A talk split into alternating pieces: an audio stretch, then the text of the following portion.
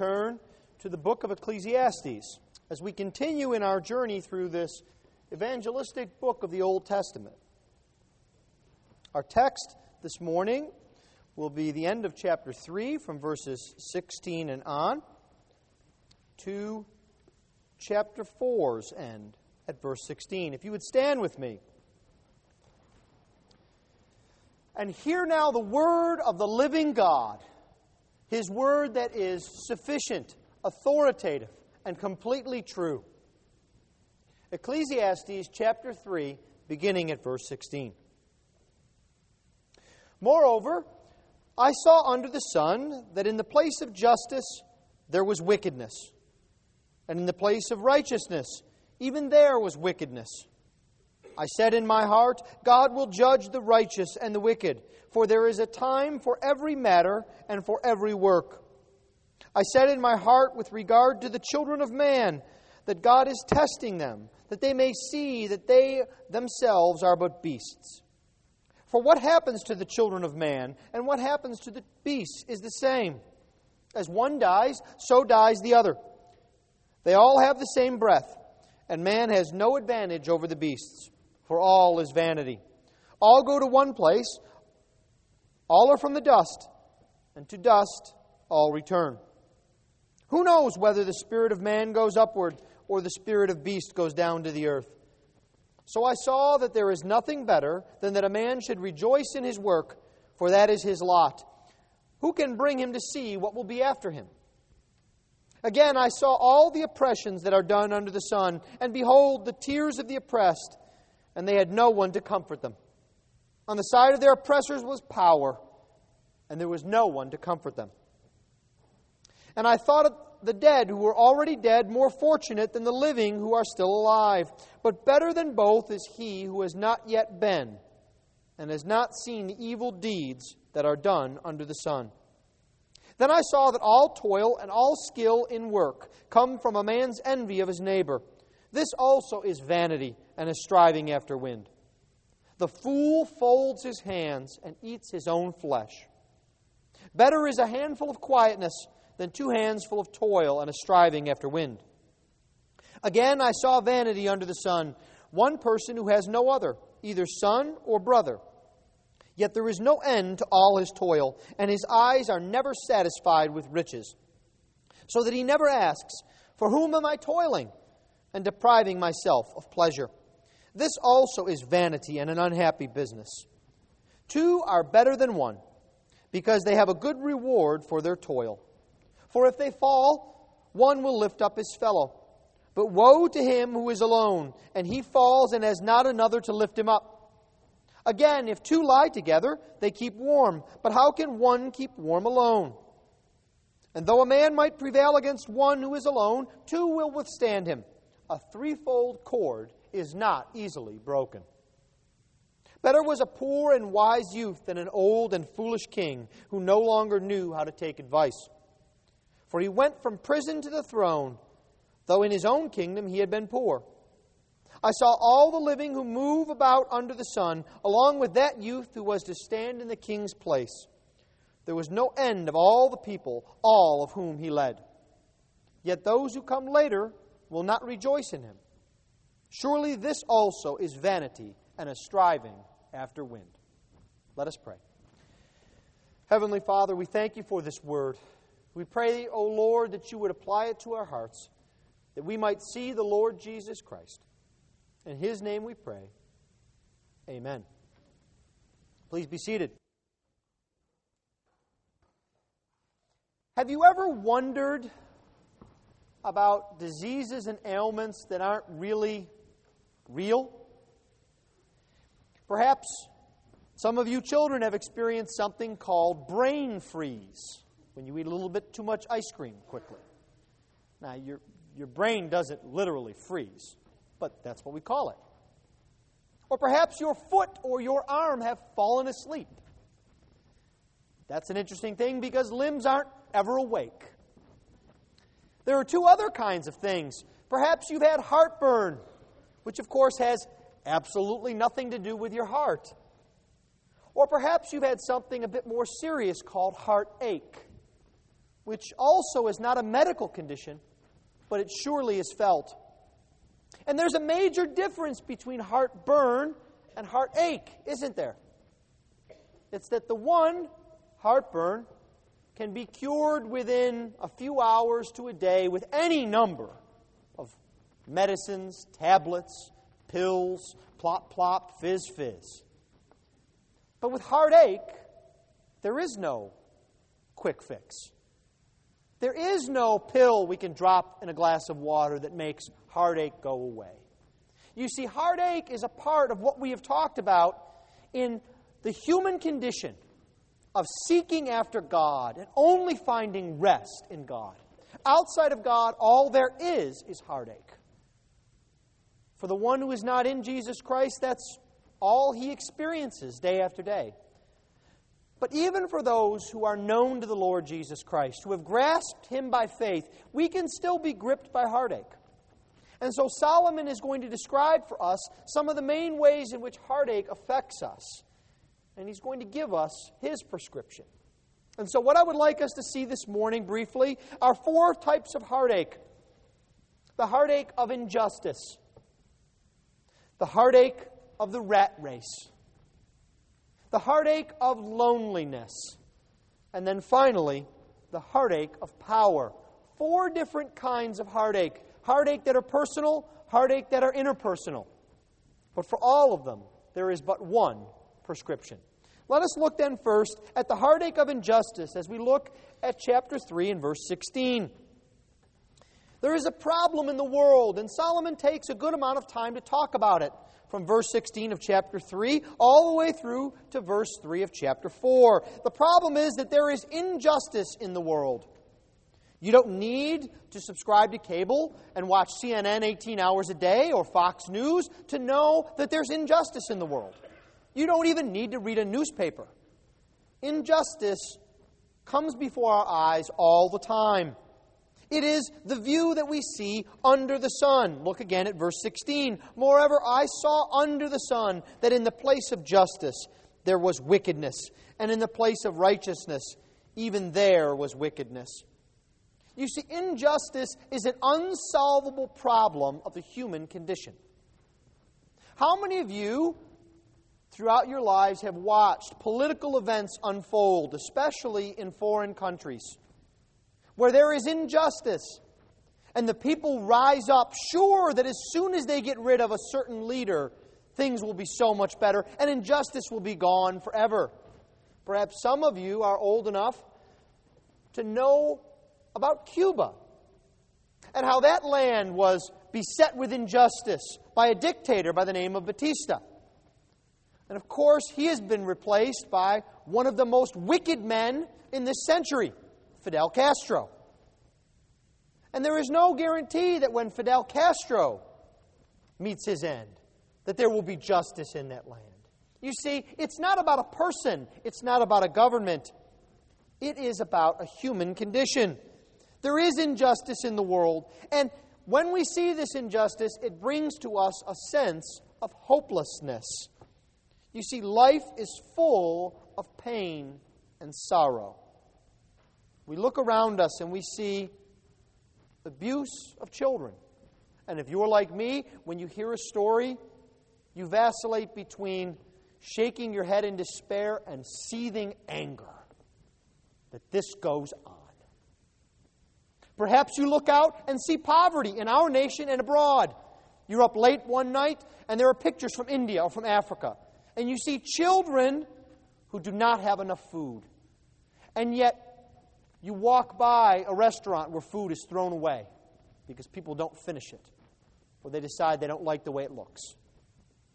Perhaps you have seen injustice in poverty here and throughout the world. We see it everywhere. Perhaps you, like me, are outraged at the injustice that even now there are small, tiny children, so small they cannot cry for help, that are living their last minutes and hours upon this earth because of the scourge of abortion in our land. This is injustice, and it makes us angry, and it can make us at times hopeless. You see, part of the problem is, it's what Solomon says in verse 16. It's not just that there's injustice in the world, it's we expect justice, and instead we get injustice. You might think of it this way you're out mowing the lawn one nice, incredibly hot, late July day in Houston.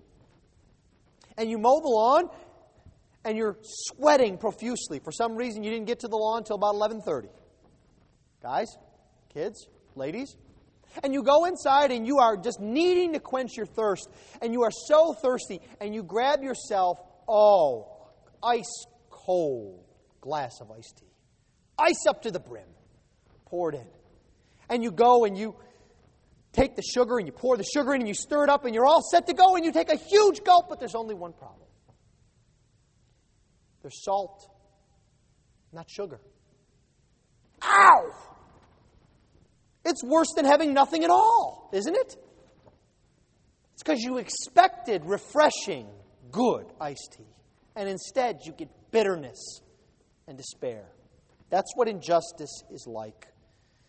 We see injustice too because it seems like the end for everyone is the same. From dust to dust we go. Right? It says those great philosophers, Kansas said, all we are is dust in the wind. Right? It seems that everywhere we look, everything is fading rich and poor, good and wicked. What's the reason for this injustice? Well, the irony is that it's because of our sin. Why do I say the irony? It's because man, in his attempt to live without God, has brought about his own misery and sorrow. Do you notice that Solomon says that we're like the beasts? You might think of it this way as an irony on the book of Genesis. Man, in his attempt to be like God, has made it so he dies like a cow. He thinks he can be God, and all he brings upon himself is the death of dogs, cats, and cattle. This is what we see. And this is the human condition. Well, what's the solution for this? The solution for this, Solomon says in verse 16, is to point out that God exists. You say, verse 16? I don't see anything there. How can man say there is no justice in the world unless he knows that there is a concept of justice? Right? How can he say things are wrong with the way they are unless he knows there is a right that it should be? You see, it's only in God, even the unbeliever can look and say, things aren't right here. How much more so for the Christian? Things are not right because God exists. And because God exists, that means that we have hope. That this is not the way things are supposed to be. This is not the end of all things. There is hope in the midst of injustice. And as Solomon says, I said in my heart that God will judge the righteous and the wicked, for there is a time for every matter and every work. You see, God is there to judge finally. There is hope that injustice will end in the judgment of God. And that man's similarity to beasts will end. The psalmist says in Psalm 49, in verse 15, he speaks after he's talked about the difficulties of life and the similarity that man has with beasts. Verse 15 and verse 20 offers to us our hope as believers in Christ. For you see, verse 20 says, Man in his pomp is yet without understanding, and he is like the beasts that perish. You see, the irony is, is that outside of God, we don't know the real difference between us and the beasts. But to the man of God, Verse 15. He cries out, But God will ransom my soul from the power of Sheol, the grave. He will receive me. You see, in God, we see that there is hope and that there is an end to injustice. This is the heartache of injustice. But then Solomon goes on in chapter 4 and verse 4, and he talks about the heartache of the rat race. He says, I saw in all toil and all skill that all of these come from a man's envy of his neighbor. So the first part of the problem is being a rat in the rat race. The Hebrew here is actually quite ambiguous, and it's a good thing. You see, we can say that work comes from envy. I'm envious, therefore I work and work and work and work. Or we can say that work produces envy. I see what other people have because they work, and I become envious. And both are true. They're just different rungs on the ladder of the rat race. They drive us on more and more and more. And Solomon has talked about work, hasn't he? It starts here in verse 4 with ambition. But you remember in chapter 2, he said it's limited by folly, it's foolishness. I work and I save and I get, and who do I leave it to? Somebody that wastes it. In chapter 5 and verse 15, he says it actually results in nothing. He says, Naked from the womb I came, naked I will go. This is work, starting with ambition, punished by folly, ending up in nothing. He says that all of our work, in some sense, outside of God, is a craving to either outshine someone else or to not be outshone ourselves. This is work and heartache and toil of the rat race. You're all probably thinking in your minds right now of others you know. Perhaps they're men you know who never got to see their children. Their marriages ended in horrible divorces because they were bound up in their work and running in the rat race. The problem is, is that the rat race exists in the church as well. And we need to be reminded of that. Because if what we are about to embark on in putting a permanent facility in the community of Katy is an attempt to outshine First Baptist or Cornerstone or any other church, or an attempt to not be outshone by them, to be just a little bit bigger than they are, just a little bit better than they are, then God will not be in it. You see, it's not about the rat race, it's about seeking God and His goodness. Well, it's not just an option either to opt out of the rat race. You may say, well, you know, that's, I don't want to get caught up in the rat race. I'm just going to let it all hang out. I'm not going to get caught up in this work thing. I'm going to relax. I'll just work at Denny's or McDonald's or pump gas, and I won't do anything. I'll just relax. Solomon has a word for you as well. He says, The fool folds his hands. That's the biblical picture of idleness. And he consumes his own flesh. You see, opting out isn't an option either. Because when you're lazy, you're just taking a different approach to the rat race. You're still in it. You're going to get passed behind. Laziness is not an option, there is no excuse. So, especially you young people that are now thinking about college, thinking about jobs, and you're looking and seeing those that are just a little bit older than you and saying, wow, I don't want to get caught up in that. Be careful. You don't want to swing too far the other way into laziness. You also don't want to get caught in a rut. Look at verse 7. Again, I saw vanity under the sun. One person who has no other, either son or brother, yet there is no end to his toil. And his eyes are never satisfied with riches. You see, this man is in a rut in the rat race. Even if he's made it, he doesn't think he's made it. He's got to keep going and going and going and going. It's like some kind of perverse, wicked energizer bunny. Cannot stop. And what happens? He's a man with no relationships. Look, he has no other, he has no friends.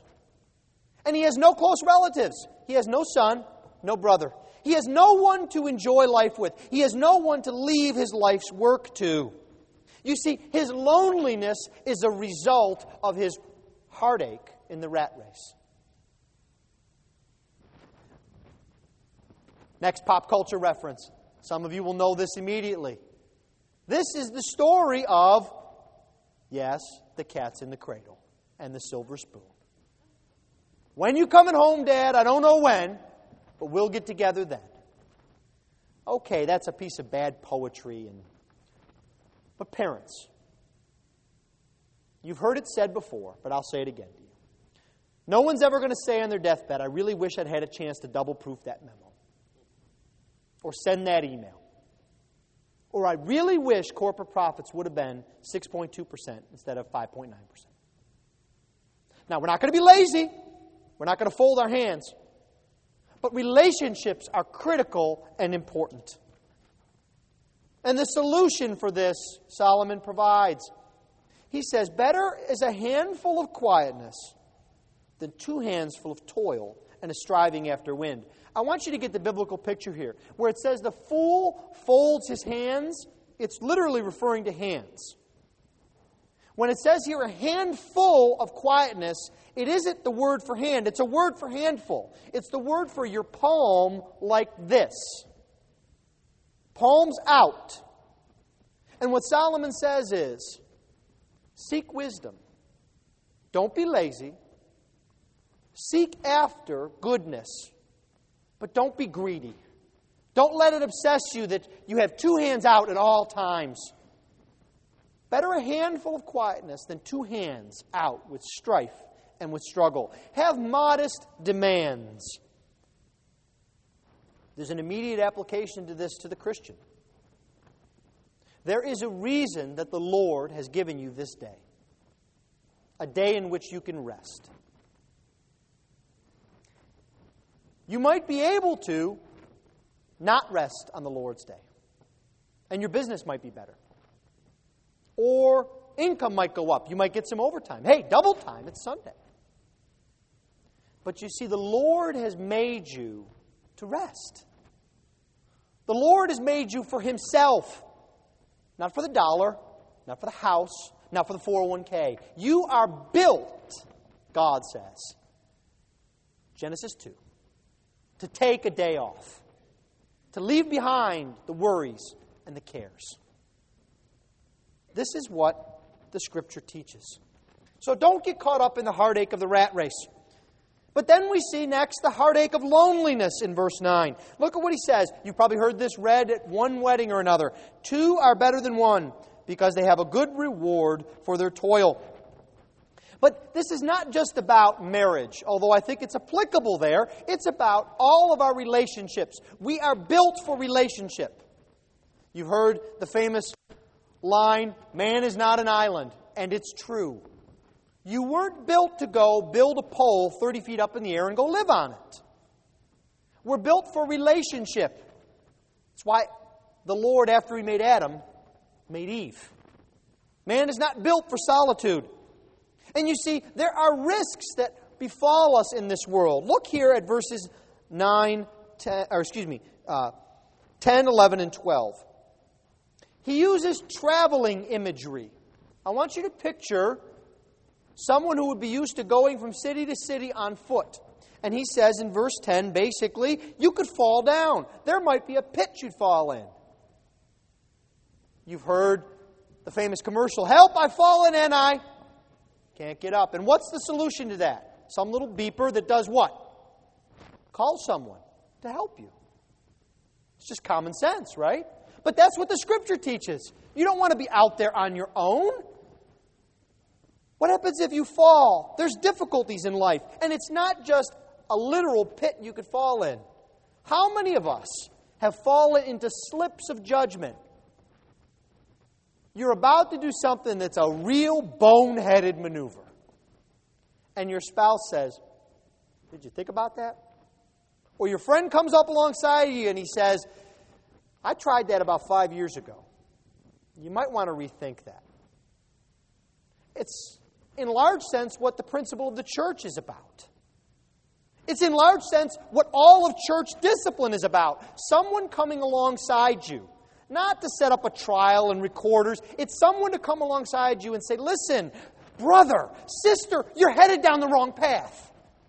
Please see what the scripture says. You don't want to fall into that pit. We do this all the time. We have a saying for it, don't we? We want to take an idea and bounce it off you. Right? Even though we think we know the answer. Verse 11 gives us another item. If you're cold, how can you keep warm by yourself? You see, in cold nights, the travelers would go and they would sleep back to back, and then they would put both of their cloaks over them so they'd get double blankets. It would be a way to keep warm. But it's not just about physical warmth. Think of it in terms of grief. How much harder is it to grieve when there's not someone there to just even sit with you? They don't even have to say it's all right or it'll be all right. They just be with you. How could you go it alone? Well, there's a third item here, and that is an attack of bandits. And Solomon says, one has an exposed back, but two, two can defend each other. And he uses this proverbial saying, a three cord, a threefold cord is not quickly broken. And we immediately think of marriage. A man and a woman, and the third cord is what? The Lord Jesus Christ. We could also think of it in the way in which children bind together a family or at least the way in which they should in our society. This is the problem. But what is the solution here? The solution is to be in relationships that the, God, that the God of heaven has given to us. You see the benefits? The benefits here are joint to both. There is security in both. This threefold cord is not broken. Now, I want you to think about something, though. What do you have to give up if you have a second person? You have to give up independence, don't you? You may not be able to pick where you lie so that you can keep warm. You may not be able to pick where you get to make your stand against your enemies. You may not be able to pick all the time the road in which you should go. You have to give up some independence. Now, think about this not on a horizontal plane, but on a vertical plane. You see, we are made for relationship not just with each other, but with God. We must give up our independence for safety, protection, meaning, and comfort.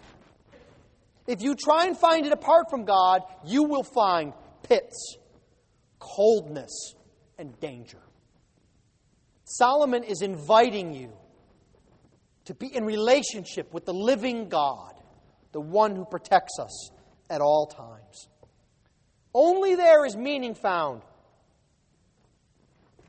well, there's a heartache not only of injustice, and not only of rat race, and not only of loneliness. These three things have something in common. They're all sort of bad things. We don't like injustice. We don't like to be overworked. We don't like to be lonely.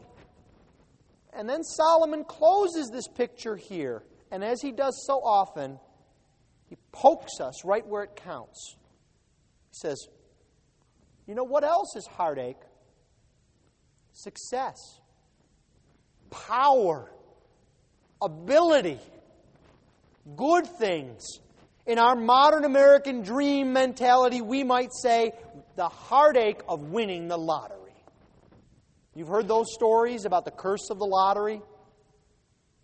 It's the man who has all that life has to give.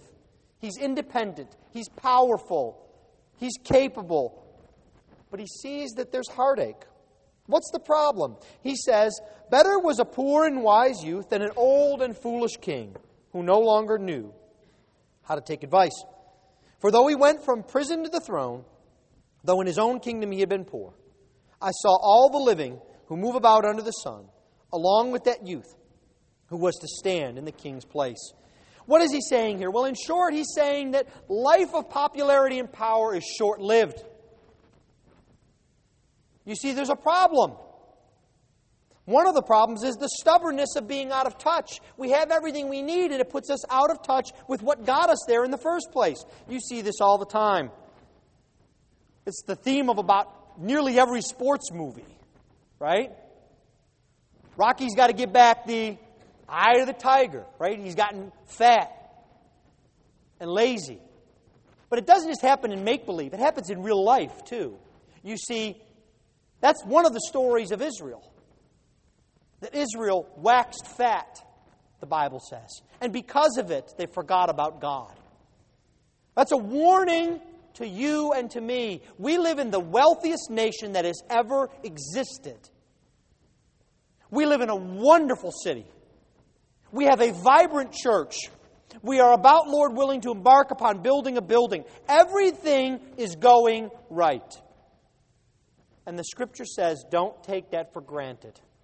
Don't stop listening to advice. And the advice that should be listened to is the advice of the Scriptures and of God. It's the advice of your best friend, the one who keeps you from loneliness, the one who keeps you out of the rat race, the one who shows that even in the face of the gravest injustice of all time, the innocent death of God on the cross, that there is meaning, there is hope, there is blessing. This is the solution. You see, because even the youth will see, as everyone teams around him. You see, Solomon gives us this picture of the old king on his way out and the new up and coming, rising young man. And he says, They're all flocking to him now, but you know what? Surely those who come later won't rejoice in him. His day will come too. He'll be old again someday. You see, only God is faithful. Your friends will desert you. Your job will change. Your home may burn down. But only God is faithful ever, all the time. And that needs to remind us that only God's opinion matters. Truly. And that opinion is found in the promises of our Lord Jesus Christ, where every promise is yes and amen.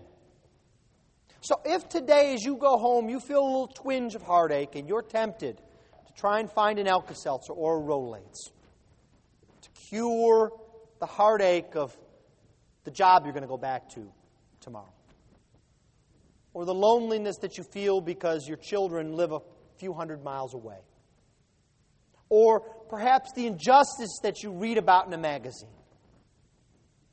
Or perhaps even you see others trying to nudge you out from where you are as they push their way into your spot.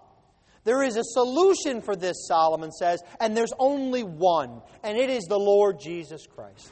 It is to focus upon the Lord and to see the blessings come from Him and to be in relationship with Him and to find meaning with Him. Can you see why this is the perfect book to take to a world that is caught up in itself and can't find meaning? It's a timeless book. It's a book Solomon couldn't have written, but that the Holy Spirit inspired him. And so let us take this word into our lives this week and seek to find the Lord Jesus Christ in all of our difficulties. Let us pray. Heavenly Father, we thank you that you have blessed us with this word. Oh Lord, you are so good to us. And we ask that you would grant us the faith that we need to seek you daily in all of our difficulties. We ask this in the name of the Lord Jesus Christ. Amen.